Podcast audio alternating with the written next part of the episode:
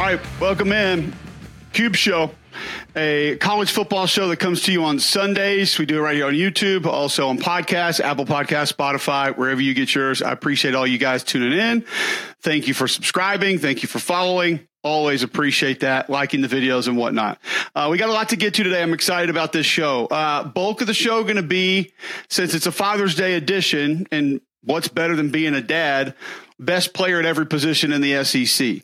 But we have some other things that we have to talk about. The big news in the Southeastern Conference this past weekend was the 2024 schedule release, or at least opponent release. We don't have the exact schedules and how it's going to be laid out just yet, but uh, we'll hit that. And then also, I want to ask this question to you guys, and I pose this on on my Twitter uh, at Cole Cubelic. You can also follow the show on Twitter and Instagram at Cube Show, uh, at the Cube Show on TikTok, and at Cube Show 61 on YouTube. Always appreciate all the follows and interaction.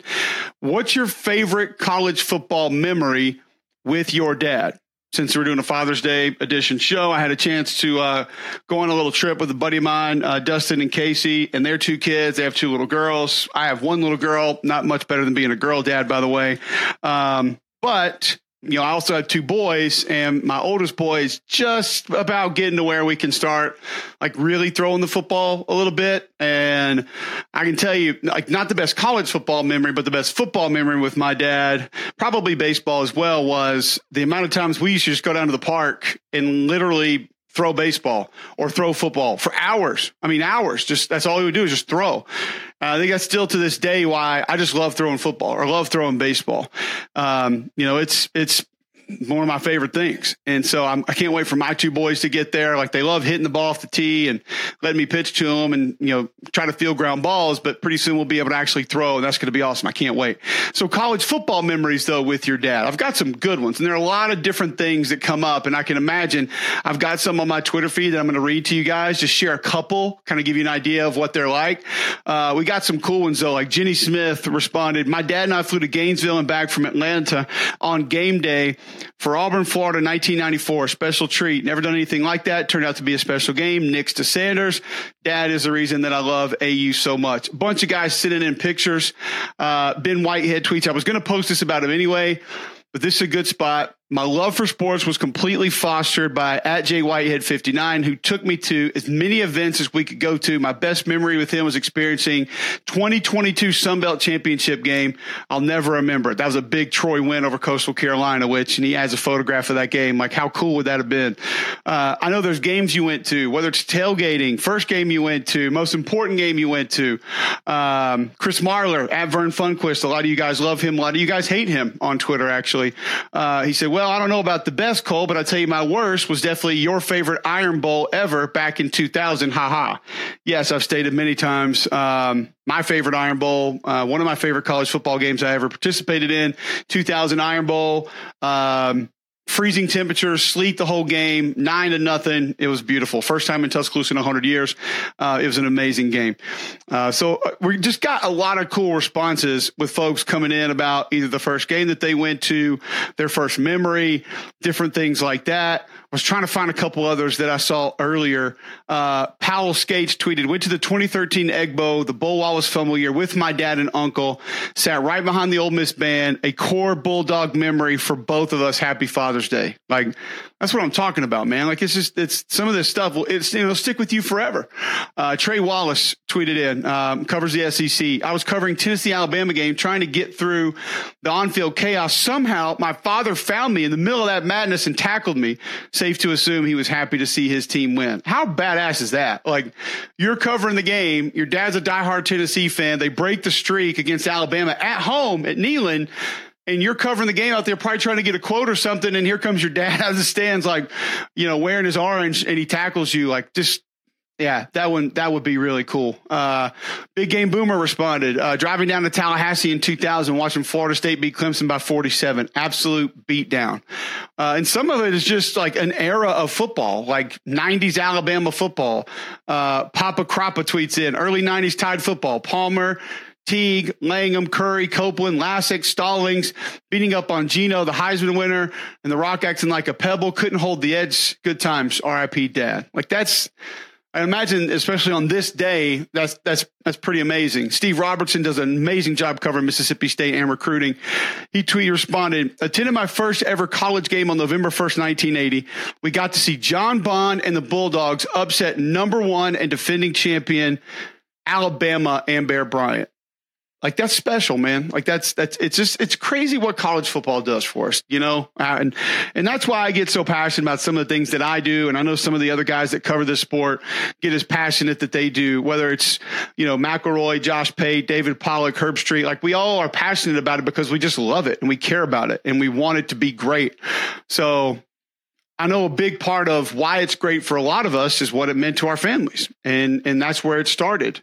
Um, I'm going to share just a couple quick ones. Like my dad, I grew up. Both my parents went to South Carolina. My aunt, my dad's sister, went to Clemson on a basketball scholarship. She's in Clemson Hall of Fame. Um, she went in with the Fridge, by the way. They were both nominated the same night or inducted the same night. I remember going to Carolina Clemson games with my dad, falling asleep in the stands many a times, watching the Clemson Tiger and Cocky fight. That was like my best entertainment at that time because I was just a little boy. Uh, but I remember one year specifically, and my my dad's brother and him were pretty obnoxious Carolina fans back in the day. And my aunt obviously had just finished up at Clemson, and they I don't know if you guys remember the like the the full size posters of athletes where it had like the measuring stick behind them. I think you could get like Magic Johnson, Larry Bird, and like they had Manute Bowles like seven seven. Well, Clemson had a William Refrigerator Perry poster of this had like the tape measure behind him, whatever, and they had it on this RV that they were tailgating in. It was it was my sister's poster, my aunt's poster, my dad's sister's poster, and she comes around from the back or whatever, and there's this giant round Gamecock sticker on William Perry's mouth, the fridge's mouth. And so I covered it up. And I mean, I just, I vividly remember her losing it at both of them, my Uncle John and my dad, just going ballistic, couldn't handle it, like so pissed off, ruined the poster, ruined the game, ruined the tailgate. But that was what that that was college football, man. Like that's what was great about it. A rivalry, hatred, and that was a house divided. Uh, so it was just it was so cool to see. And just to kind of be a part of that one. But, you know, I remember senior day, my dad being out there on the field, you know, handing him that football. That was that was a pretty special day. But my dad in the company that he worked for had access to Georgia tickets. And so I went to a couple of really good Auburn, Georgia and Georgia Alabama games. Like I remember Zeier and Barker in Bryant Denny Stadium going back and forth, like just an incredible football game. He took me to that one. Um, took me to a couple Georgia games where Eric Zeier was a quarterback. And the thing I remember the most, it's just, it's God, it's wild how little details like this stick out to you. And this is why I love this game so much because I know all of you listening have similar things that you saw what a guy was wearing or what he did in warmups or what he did in between plays.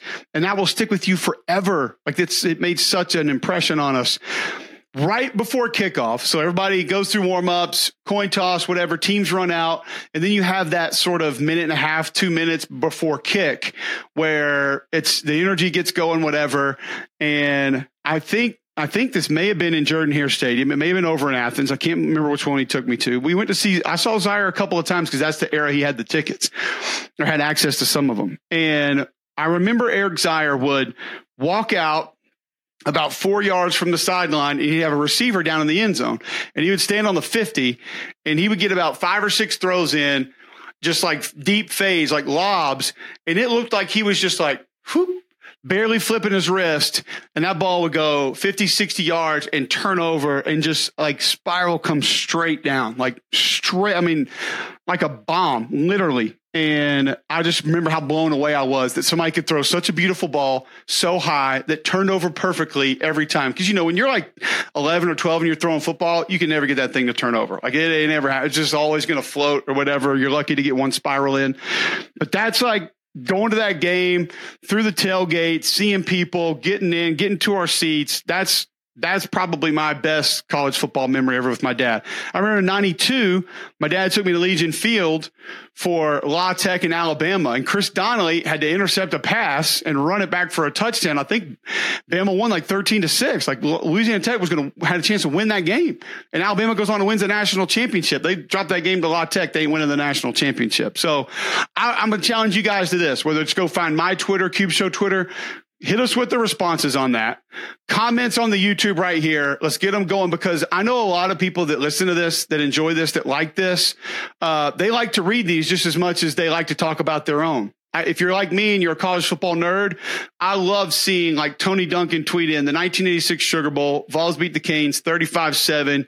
Go Vols, happy Father's Day. Like that's the one that sticks out for him more than anything else. So, and those are just the ones that I had up on the screen. So happy Father's Day to all the dads out there.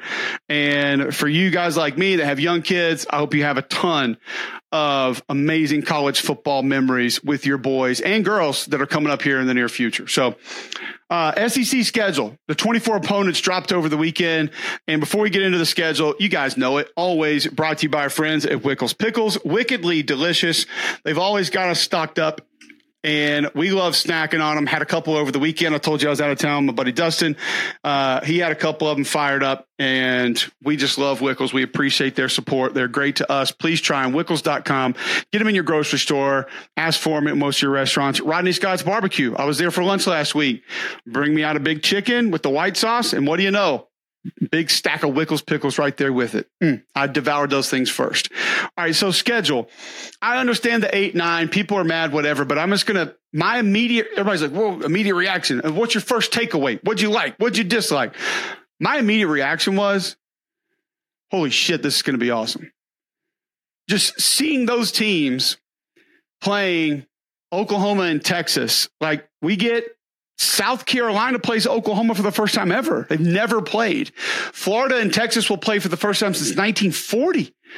We get Texas and Texas A&M back. I mean, uh, I, I, don't know how you can't be excited about it. Yeah, there are things to pick apart and complain about. I'm, listen, I was one of them. I, I tweeted it out. Uh, it's weird seeing an Auburn schedule and not having LSU and not having Mississippi State, not having Ole Miss, especially Auburn Ole Miss with the with Kiffin freezing I mean, that was a no brainer. I thought we all thought we were going to get that one. And, and you guys heard me previously when we talked about the scheduling here on this show. We there are certain games that are called rivalries, but there are other games inherently that are rivalries. It's just we don't call them that. Auburn, Mississippi State, Auburn LSU. I think most Ole Miss and LSU fans know that game's a rivalry, but I don't think a lot of people out of those footprints will look at it that way. So, you know, I mean, hell, Ole Miss, LSU Florida, look what that thing's become in the last like six or eight years. It's, it's, it's all it's mainly off the field stuff, throwing shoes, whatever, like scheduling games. But it, that has, there's been some real hatred built up with that thing. And to see some of those type games that we were getting every year go away, that stung a little bit. But I think knowing what's coming, and I'm still going to stick by this and tell you that I think in 25 we go to nine games and having Texas and Oklahoma in there, along with all the other SEC games. And then, yes, it will be once we get past the weirdness and the oddities of not having those games every year. And if we lose that game, we get to play them again next year. Like, all right, fine, we get to go to Fayetteville, we get them over there. Or that's cool. We don't we don't have to go to Tuscaloosa next year. They got to come to Starkville. Like to, to I know we won't have some of that, but to get those other teams on the schedule, it's going to be incredible. And then if, when it goes to nine and we have those two teams in Oklahoma and Texas, whoa, buddy, it's going to be a lot of fun. So, you know, there are some other schedules out there that you look at and you kind of said, wow, I mean, everybody's focusing on Florida schedule, and listen, I get it. I mean, it's I, I that is a murderer's row of what Florida has in 24. I'm, I'm there won't try to deny it. Florida fans who are talking about that though, you need to realize and recognize, hey, this is going to be tough. So maybe dial the expectations just a smidge. Uh, a couple other things stuck out. Some road schedules: Alabama at LSU, Oklahoma, Tennessee, Vandy, and Wisconsin. Mississippi State at Ole Miss, Georgia, Tennessee, Texas, Arizona State. Whew. Ole Miss at LSU, Florida, South Carolina, Arkansas, Wake. South Carolina at Clemson, Kentucky, Vandy, Bama, Oklahoma. Like, woo, woo, woo. It's gonna be fun, man. I can't wait. I'm excited. Like I think the, the hair sticking up on my arms right now, just talking about these games, like where they're gonna be, how much they're gonna mean. It's gonna be really cool to be able to get them. I'm excited about it. I'm excited for it. Uh, so, a couple other portions of what we wanted to do today talk about the schedule. And then, since it's Father's Day, like I said, there's nothing better than being a dad.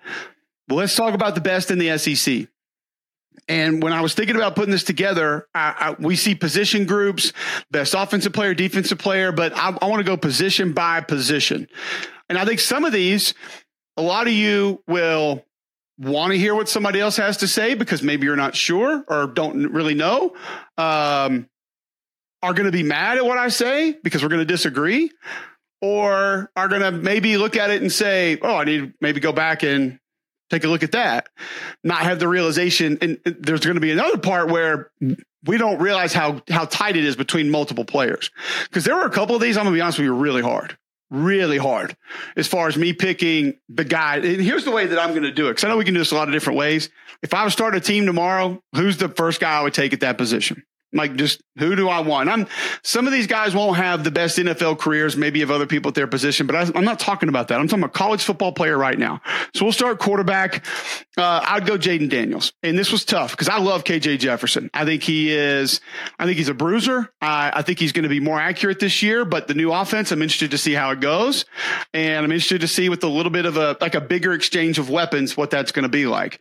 Now, as I stated, we're starting our own team, so it doesn't mean that Jayden Daniels would have one of the best receiving cores in college football, but I know he's going to this year. So I had that extra confidence and that offensive line. But I saw the way that Denbrock and Kelly sort of adjusted that offense for him once they figured some things out. Now, year two, being able to do that with an entire offense, I think you're going to see even even another jump from Jayden Daniels, and I think he's going to have a solid year. Dynamic runner gives you explosive run threat.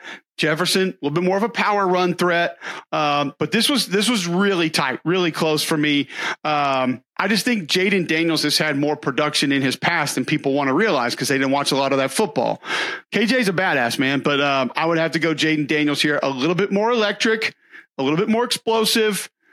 Uh, arm a little bit more live, a little bit quicker release. I mean, it's the, tidbits here. We're like we're nitpicking, Daniels slight edge over KJ Jefferson, but there's some other good ones, man. Like I think Will Rogers, I think is exceptional. I'm so anxious to see what he's going to be like in that offense, though. It'll be very difficult for me to put him there, knowing they have such a massive change and shift philosophically on offense. We don't really know what it's going to look like, but I love Will. I think he's incredible. Um, I think he's a great college quarterback. So Spencer Rattler, could he jump to the top of that list? Joe Milton, every physical tool capable superhero basically in a football uniform. But is he going to become an every down quarterback that operates the offense consistently? We'll see. Has the ability. And as we go through this list, we'll talk about some guys that maybe are not here that could be here. I, I don't think I could say that about Joe Milton because we saw him in the bowl game. We saw him against Vanderbilt. We've seen him actually go into a season being a starter at multiple schools. So I don't there's I don't think there's this like hidden gem aspect to Joe Milton. Um, you know, maybe one of the Bama quarterbacks, whoever wins that job, just because the backs, the receivers, the tight ends, the line that they have could be there. Carson Beck, very good possibility because there's going to be some of his teammates we're talking about here in a minute that he could jump up and be there. But I'm going Jayden Daniels for right now. Running back, I've already said he's the best returning running back in college football, so how could it not be Quinshon Judkins? But I do think he and Rocket Sanders very close. I think that's tight. Um, Rocket Sanders has, I think, a little bit more Le'Veon Bell of the start stop, like get to full speed from almost a complete stop, a little bit better than Judkins does. I think Judkins has better wiggle. I don't think there's any doubt about that. In the open field, if you're telling me that my life's on the line, I to get one of them to the ground, um, I'm probably taking Rocket Sanders over Quinshon, and I'm, I'm, not tackling either one of them, but it doesn't matter because, like I told you guys, the Twitter video that I posted, like from the back end zone shot of Judkins one on one with a safety, and it's you saw him run him over earlier in the game, and now you got to make that business decision of do I just get trucked and hopefully hold on to a shoestring, or do I try not to get shook? And it's and he's out. So it's Quinshon Judkins, man. Like he's the he would be in the mix for the number one overall pick in my SEC draft. Period. Um, he and one of the other guys on defense we're going to talk about would probably be those two guys that, that I would have to debate. We'd flip a coin because I think they're the two biggest game changers most consistently that we know the most about that are coming back in the SEC this year. But it's a it could be a good year for running backs in the SEC. Like I think Woody Marks has a chance to be really good in that Mississippi State offense. That outside zone, if he gets a good feel for it, like Jo'quavious has a chance to have a really solid year and they're going to hand the ball off. If Kendall Milton's healthy at Georgia, you know, can he be the guy? Uh, Jarquez Hunter, if he's available and playing at Auburn, uh, has that dynamic ability to be able to be a game breaker. Uh, Ray Davis at Kentucky. Shh, Don't sleep on him because he was really good at Vandy last year. And we know they're going to run that outside zone play a bunch too, and he's going to get fed the football. So I think there, there are a bunch of capable backs in the league this year, but none of them are like Quinshon. And I don't think any of the others are like Rocket Sanders. Those two are in a group of their own, and Quinshon has a, a slight lead there. Uh, this is probably where we'll start getting sideways with some folks, and that's going to be wide receiver. Um, speaking of getting sideways, don't ever get sideways with your denim. Uh, Blue Delta Jeans, go to bluedeltajeans.com. It's Father's Day. You can still go get a gift card online right now. Get a pair of custom fit jeans for the dad in your life. He will, you will not regret it. He will not want another pair of jeans. He'll wear them forever. They're comfortable. They're breathable. They're flexible. They are amazing. Dress them up, dress them down. BlueDeltaJeans.com. Tell them you heard about them right here on Cube Show. Okay. Wide receiver, it's Juice Wells, South Carolina for me. I will admit, partially, there are, and this this goes for everything we talk about. There are certain things about some guys that I know more of that I don't know about other guys. So when I tell you that I know about Juice Wells' mentality and how he approaches practice, weight room, off season, film, eh, his teammates, all of it, that that's a big advantage for him. It is. That doesn't mean Malik Nabers doesn't have that or Evan Stewart doesn't have that. It's just I don't know it to the extent that I do about him. But also from an ability standpoint, I put him up against any of them. And do I think he and Malik Nabers are really close? Yes. Could Evan Stewart be at the front of this pack at the end of the season? Absolutely. I also think there are some guys out there that don't get enough love that need to at least be in the conversation. Ladd McConkey, Georgia needs to be in this conversation. Now, doesn't have the physical skill set that other guys do. So he's probably not going to be at the front of the pack like a Bru McCoy. He's physically not put together like him, who also has a chance to be at the front of this list by the end of the season. Um, you know, Barion Brown of Kentucky is a maybe. Will Sheppard at Vandy's a guy nobody talks about, but I promise you on 50 50 balls, he's probably the le- the one in the SEC that people least want to deal with.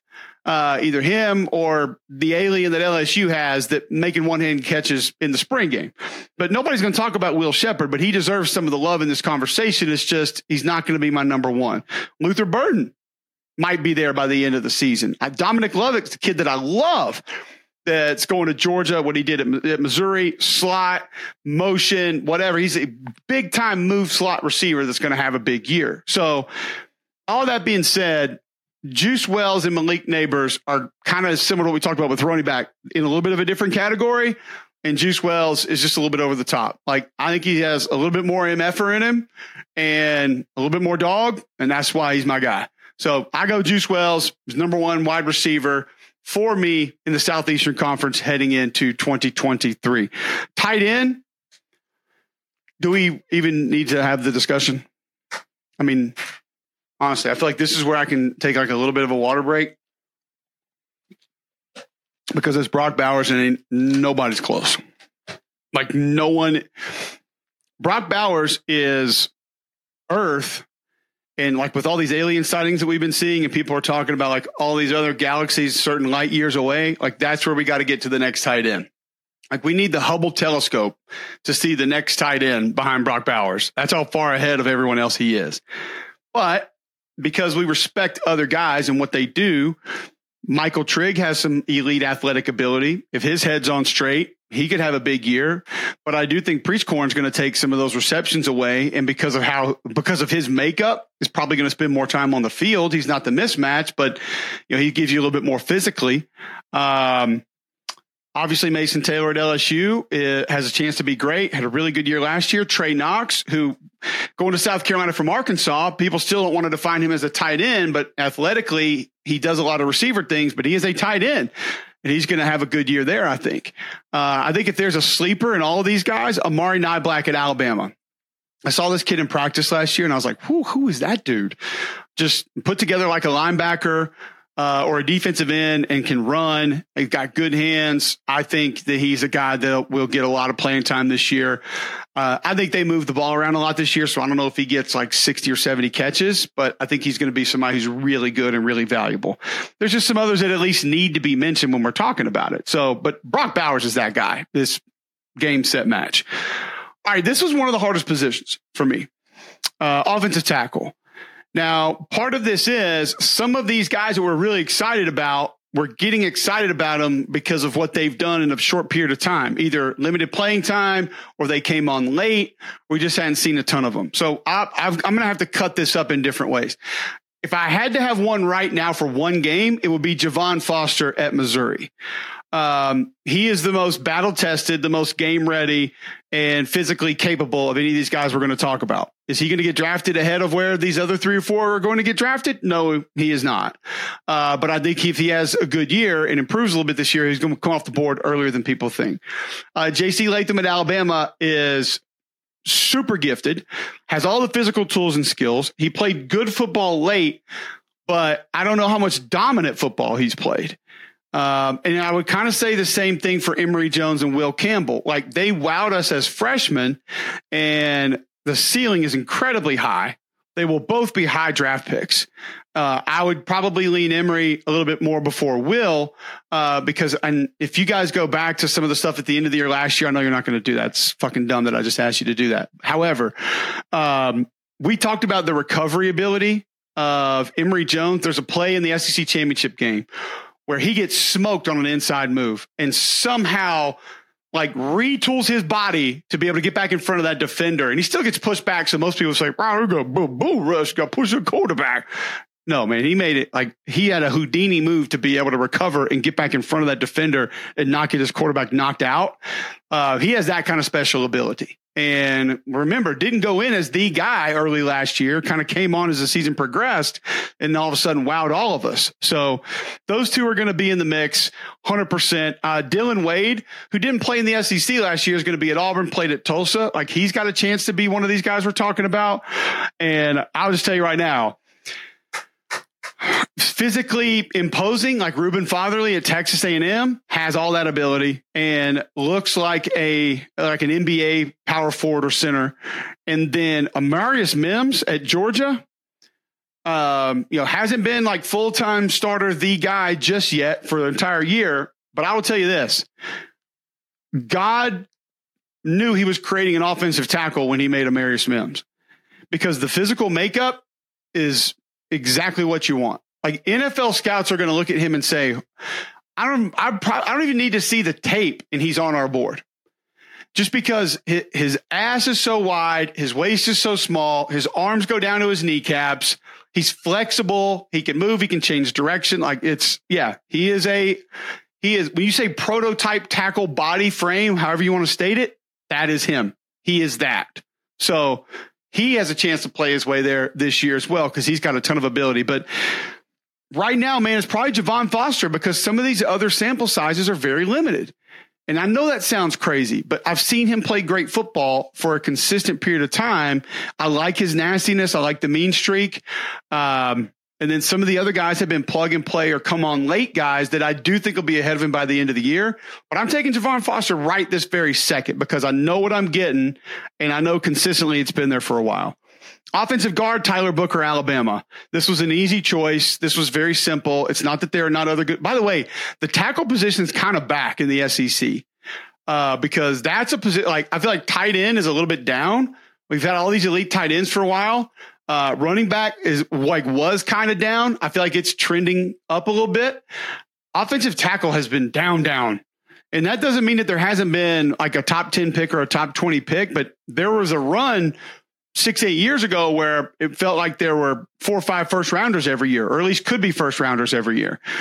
I feel like offensive tackle is back. Like we got some real dudes. And there's a couple others out there, like Damieon George transferring to Florida. He might turn out to be one. Like Dollar Bill at Mississippi State might turn out to be one. So I think there's some other maybe guys that have a chance to be really good that we didn't mention on this list today, but the tackle position, man, like let's go. Offensive tackles. Hell yes. I love it. Uh, offensive guards, Tyler Booker, man. Like he has the skill set, the ability. He can move when he turns and pulls, like he gets out of there in a hurry. Um, I, I, I think he is going to be an absolute star. I think if this year and then the next year he's got a good chance to be the best guard in the SEC and then the best offensive lineman in the SEC. Like he has that kind of ability, and he's a war daddy, man. Like he wants to kick your ass on every play, every play. Like he's a glass eater. I love watching this kid operate. He does it the way it's supposed to be done, which is kind of the story for the guards. Jeremiah Wright at Auburn One to watch. Is he there right this second? No. Does he have a chance to be there by the end of the year? Yes. Once again, War Daddy. Loves it. Layden Robinson. That's where a lot of you guys first heard me say War Daddy. He's got that tape out there. It wasn't there last year, but it's there. If we can get that South Carolina game back from a couple years ago, let's get cooking. Okay. Layden Robinson might be in this deal. He's going to be one that we're talking about. And you guys know I love Javontez Spraggins at Tennessee. Now, does not have the athletic ability, um, does not have the physical power, doesn't have the strength, doesn't have the, the, the quickness, the lateral movement, the change of direction that these other guys have have, but just loves football. And you can tell he's got to cut down on the penalties. The first round stuff is not real. Just stop. It's, it's not. I'm sorry. And it's not a knock, but it's not real. It's not happening. So get away from that and just enjoy a good college football player who loves to play the game the way it's supposed to be played. He won't be the number one guard by the end of the year, but he's always going to be one that I talk about, just like Jeremiah Wright and Layden Robinson, because they play the game the way it's supposed to be played. Uh, center, another easy one for me, Sedrick Van Pran at Georgia. Uh, and this is another one, too, where I have a little bit of an advantage having Georgia last year, talking to Stacy Searels a bunch what you hear other guys on that team say about what he is, what he means, what he does, he would be there probably without me seeing any film. I've seen the film though, and the kid's a really good football player. Um, maybe the best center returning in college football, one of the best, however you look at it. These top 10 lists that don't have him there are asinine. Uh, and sometimes you got to read the fine print because some of these lists are top 10 grades Keep in mind, grades, not players. And none of us have any idea what the grading scale even is. So who cares? Like 97.2 out of what? I don't know. Where do you get deductions? Can you get double pluses? Like none of us know. So who gives a shit what it is? Like just throw it to the side and don't just don't worry about it. Because I'm with you on some of it, but just don't don't even just don't give it the attention that it so desires. But he's number one. I think Seth McLaughlin's going to have a good year at Alabama. Now, you talk about a guy kind of like a Bradley Bozeman at Bama a couple years ago, where physically he'll be outmatched. People will be quicker. People will be stronger. He's not. He's not going to do things Ryan Kelly could do in a Bama uniform. However, he gets the job done, man. Like one of my favorite things at Lance Zierlein, my favorite NFL draft analyst with NFL Network. Uh, he's on the Joe Moore Award Committee with us. And it, one thing that he talks about with certain guys, the first time I ever heard it, we were talking about Jonah Williams. And everybody was pissing their pants about Jonah Williams' arm length and all this and that. And he goes, you know what, guys? You know what Jonah Williams does? He gets guys blocked. That's kind of how I feel about Seth McLaughlin. Like he gets guys blocked. And to be thrown in the situation he was thrown in against Georgia a couple years ago in the SEC championship game and play really good football, he won me over on that one. Bryce Foster at A&M uh, has a chance. Uh, Jager Burton's going back to center there Kentucky. Maybe Beaux Limmer's moving from guard to center at Arkansas. He had a really good year at guard last year. We'll see how center goes. He played it in the bowl game. And Cole Smith really does have a chance to be here. I mean, he's he plays the way that the, some of those guards play that we talked about, like Booker and Wright and Spraggins. Like Cole Smith's a nasty dude, man. And he gets to anchor that O line, and he's going to be running outside zone a bunch. So I promise you, go ahead and get ready for it. Cole Smith's going to cut somebody on outside zone play, and they're going to say, "You were trying to hurt a guy." I'm trying, yeah, it's illegal. It's not. It's the way they coach it. So get ready for it. But they also know how he plays because he's going to be trying to bend face mask, and he's going to be driving guys into the turf. You know, a count or two after the whistle, and people aren't going to like him. But that's the way it's going to go. So he deserves to be in that conversation as well. Let's go to defense. All right, uh, best players in the SEC. So Sedrick Van Pran was my center. Guard Tyler Booker, tackle Javon Foster, Missouri. Tight end Brock Bowers, easy. Running back Quinshon Judkins, quarterback Jalen Daniels, Jayden Daniels, and wide receiver Juice Wells, South Carolina. That's what I got for you. Defensively, as we run through this here on Father's Day, Dallas Turner is my edge.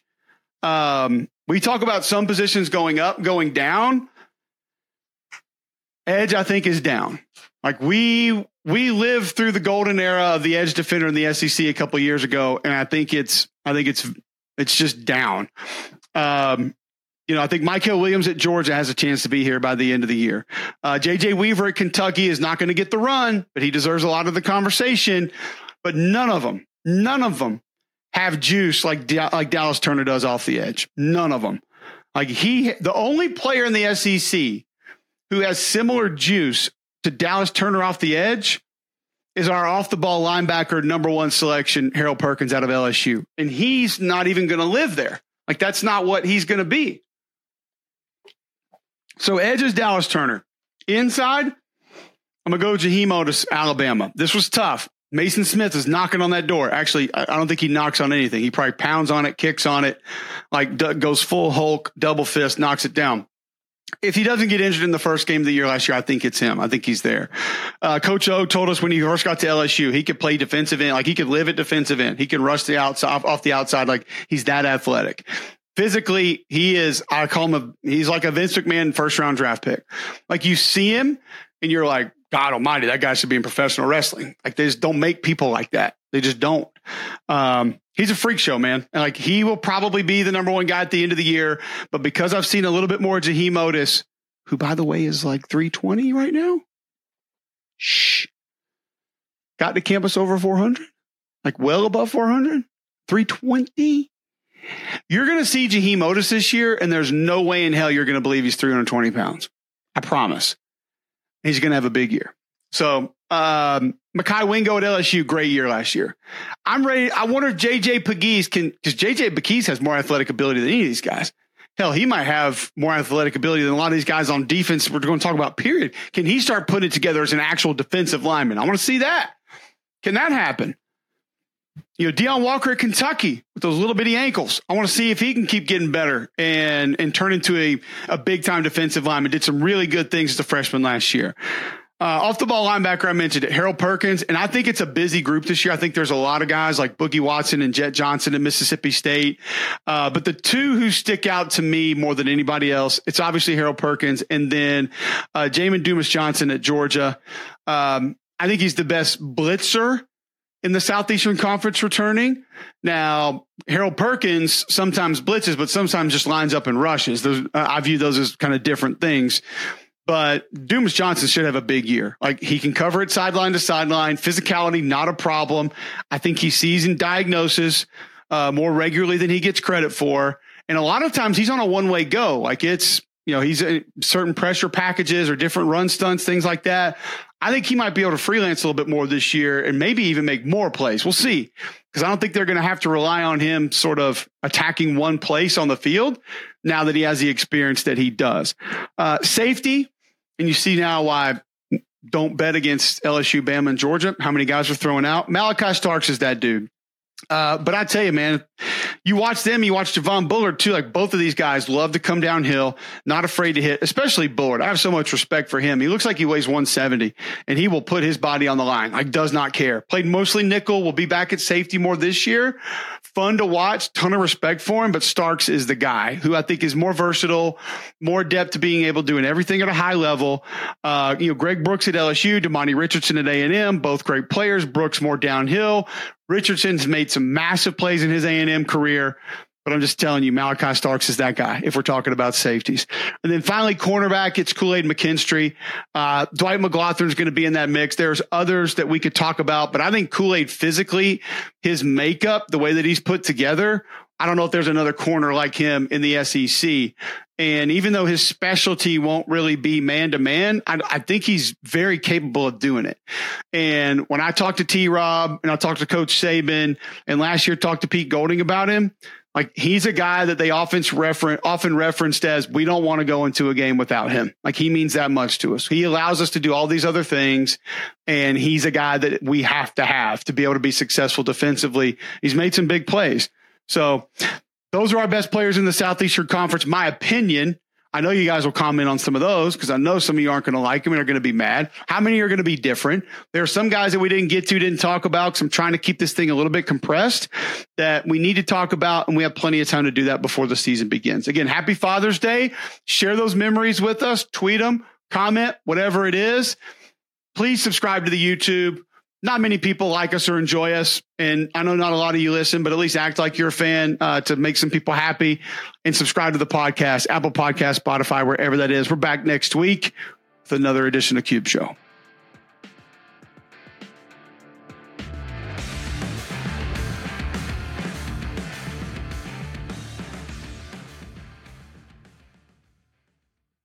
The Bigger Pockets portfolio of podcasts are worthy of your investment. We're having a real conversation as real real estate investors. New episodes available every day. It's important to buy where it makes money and not necessarily where you want to travel to. Bigger Pockets, On the Market, Rookie Real Estate, or Money Podcast. The purpose of flipping is to create more cash so then you can reinvest into other types of properties. The Bigger Pockets Podcast on YouTube or wherever you listen.